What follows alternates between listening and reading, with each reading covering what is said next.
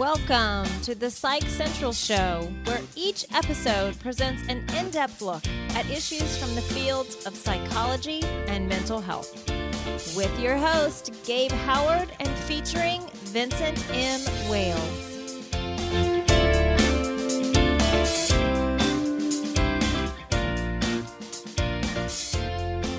Hello, everyone, and welcome to this edition of the Psych Central Show. With me, as always, is Vincent M. Wales. Hello there. And my name is Gabe Howard, and this week we are going to ask the question what's the difference between mental health and physical health? Vin, what do you think the difference between mental health and physical health is? Perception, mainly. I really don't understand why there is such a huge difference in people's minds on on mental versus physical health. I mean, after all, your brain is an organ, you know, just like your heart or your your liver or your kidneys or whatever, and so it's just an illness of your brain. Well, So well hang on a second. Hang on, hang on. Okay, yeah, Say- let's hang on. You say it's What an am I hanging illness. You say it's an illness of the brain. Okay, but but brain cancer is also an illness of the brain, is it not? So- Yep, Well, and and But brain they're all cancer. different. but they're all different kinds of illnesses for different things. You know, you can have a you can have a tumor on your kidney, but that's not the same thing as kidney failure, which is not something you can look at and see physically. It's something you've got to measure, right? Right. Okay, so so we've got mental health and physical health, and these in, these encompass two very different things. I mean, physical health would be an example, a, a broken leg. That's physical health, right? The the flu. Sure. The flu. Yeah, Yeah. you know the, the the things that we can touch malfunctioning. Physical health, Mm-hmm. right? The things that are in our heads, so things that affect our, our personality, uh, our our perceptions, our our behaviors. That would be mental health, correct? Okay. Okay, so we can see why we divide them up from a from a medical standpoint. All right. Sure.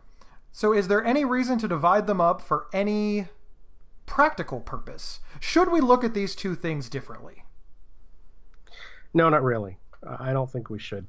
But it's it's not hard to understand why people do. With illnesses of, of the brain, there aren't what people would refer to as markers, so to speak. Now, yes, today we can take a person and put them in an MRI, and we can show the differences between a, a healthy brain in how it operates and a brain with a particular mental disorder and, and what it looks like under the scanners. So we can we can see these things. But that's usually only valuable in in retrospect in, in in an analysis kind of thing. It's not like you can stick somebody in an MRI and look at it and say, "Oh, you have depression," or you know, you have bipolar disorder.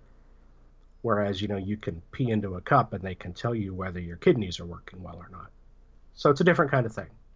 But that's because I think the brain is so complex. There is no other organ we have that comes close to the complexity of the brain. It is, I think, just a matter of time before we have the kind of physical markers that we can look for to diagnose mental illnesses.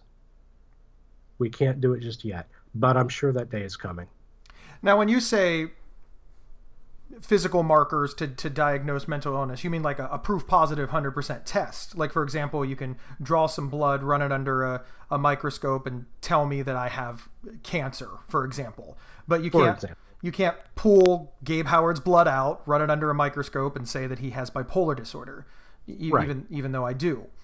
And it, you believe that the day is coming that they'll be able to, I believe you said, pee in a cup or or draw blood. Yeah, or, I, I don't know. I don't know what form that will take, whether it's going to be a urine test or a blood sample or whatever. But there's going to be something. a definitive test. Yes. One of the criticisms right now is that there is no definitive test. So some people call mental health uh, diagnoses a soft science, whereas physical illnesses are Oh, and- diagnosed via and hard some- sciences. some- and some deny it outright too. But just like you know, many years ago, people denied the whole germ theory of disease. Germs aren't real. You know, they don't exist. We can't see them. All right then. this is actually a very good point because in our history, there's there's been lots of things like this. The the, the world is flat because we haven't proved yet that it's round. Uh, There's there there's there are no planets other than Earth because we hadn't been to space. You you use the the germ example, which of course understanding germ theory has has lengthened our life greatly, uh, because we're no longer getting infections every time we you know step on a rusty nail. Uh, but they all were preceded by this idea that you think it exists, I don't think it exists, you can't prove it, so therefore it doesn't, and then we science progressed.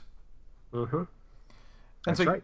so you, you feel that the science, and, and I feel this way too, I'm not trying to put you on the spot, but you believe that, that with more research, we'll be able to get those definitive tests so that, you know, people that have, you know, mental illness will not be told that they're faking anymore.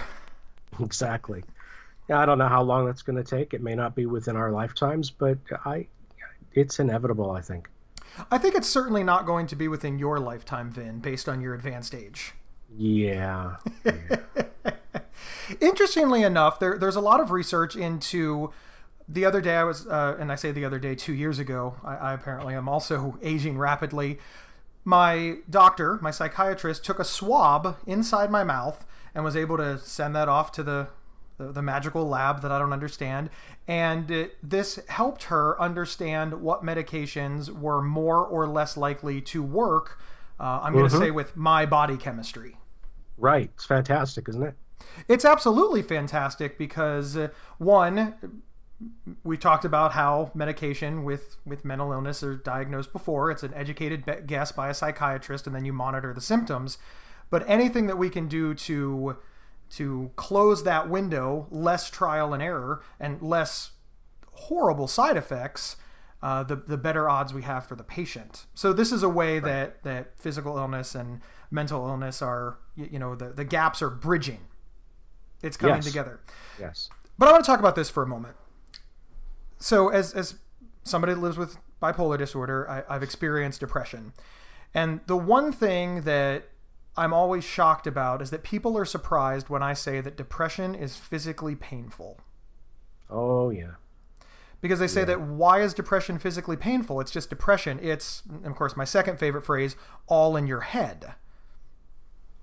Gotta love that one. My third favorite one after pick myself up from my bootstraps and you have so much to be happy for. Why are you miserable?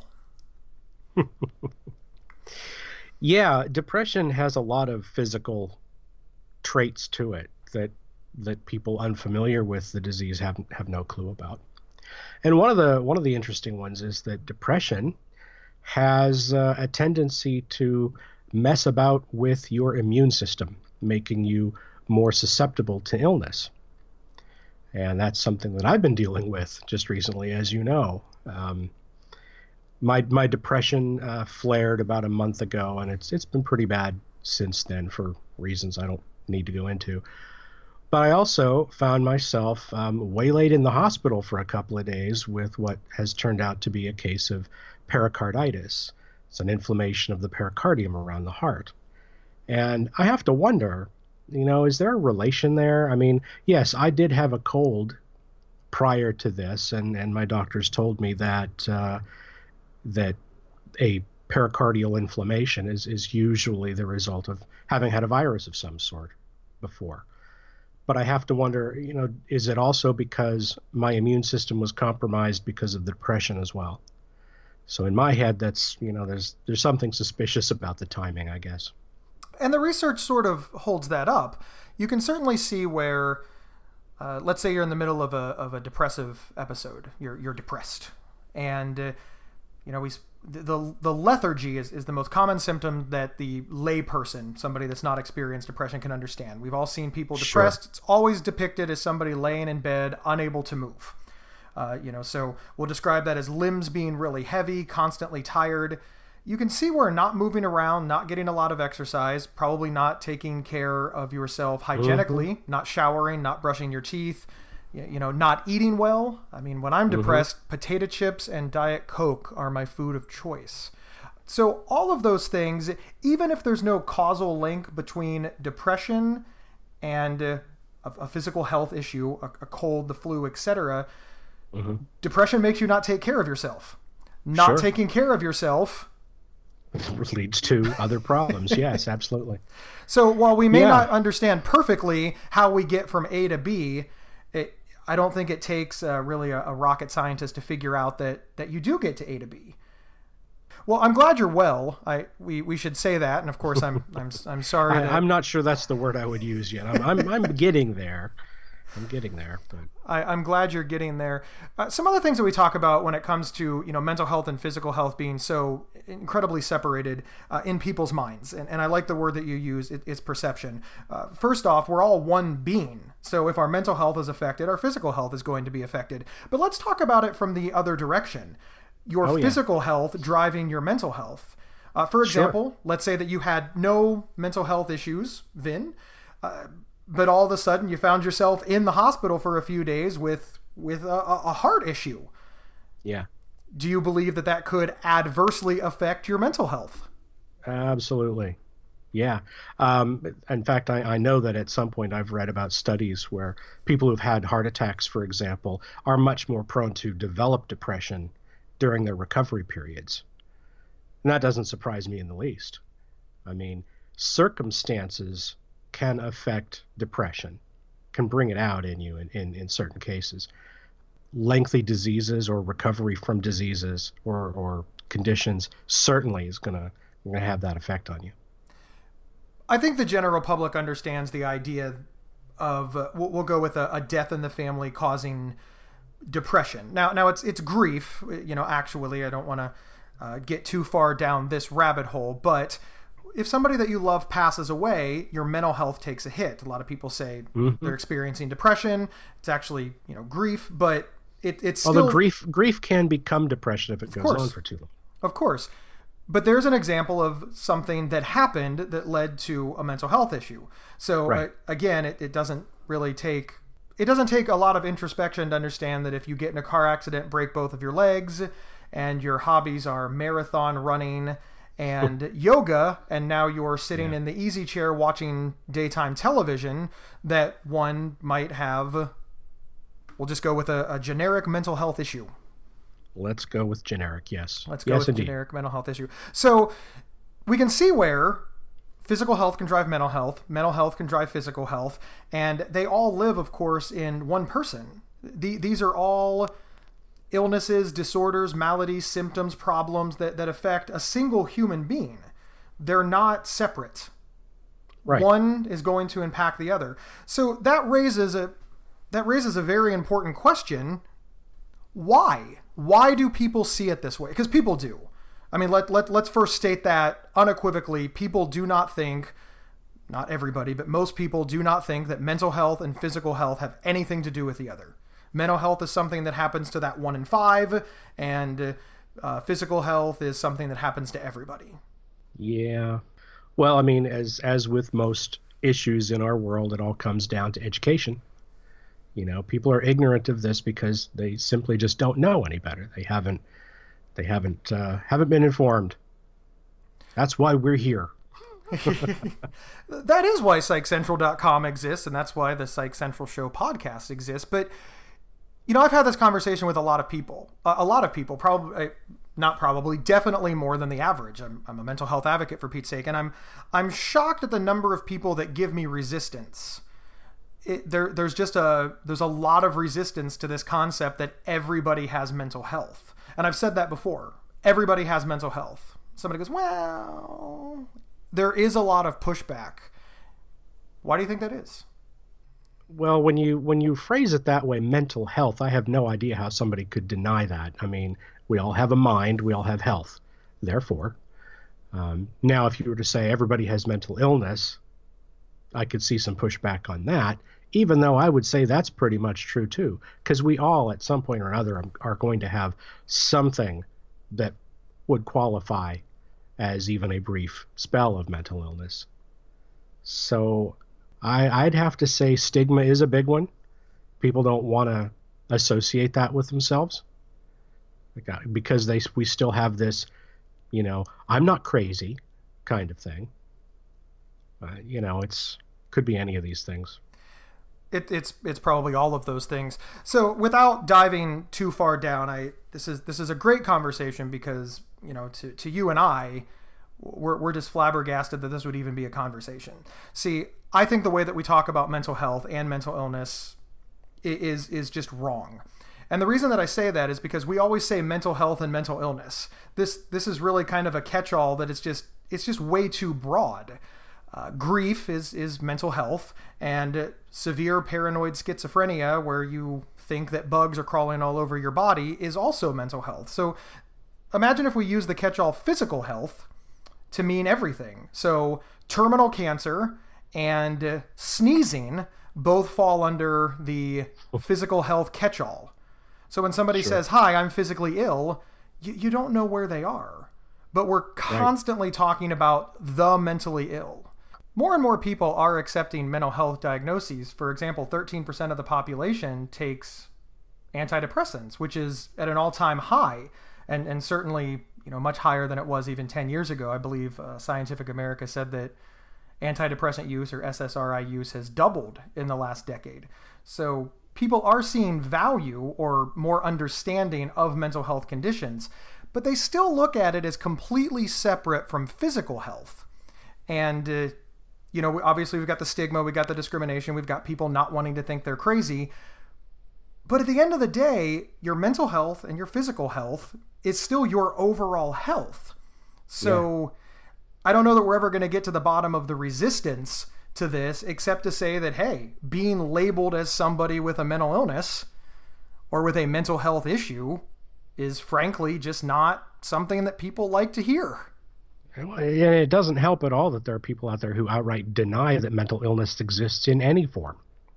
And it's not just when we say that they deny that it exists in any form, we're, not talking about, you know, small places. We're talking about churches uh, religions, big groups. The anti-psychiatry movement is is huge uh, mm-hmm. uh, amongst people that that wield real power in government and in our country. They they have a real they have a real following. This isn't you know some. I was going to say fringe nut job, but you know, it's not some fringe person that's yelling on a street corner. This is right.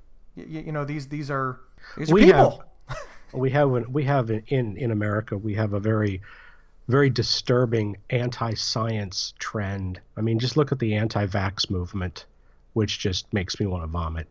It really does. I mean, vaccines have, have done so much for for this for this world just in the past, you know, 50 years.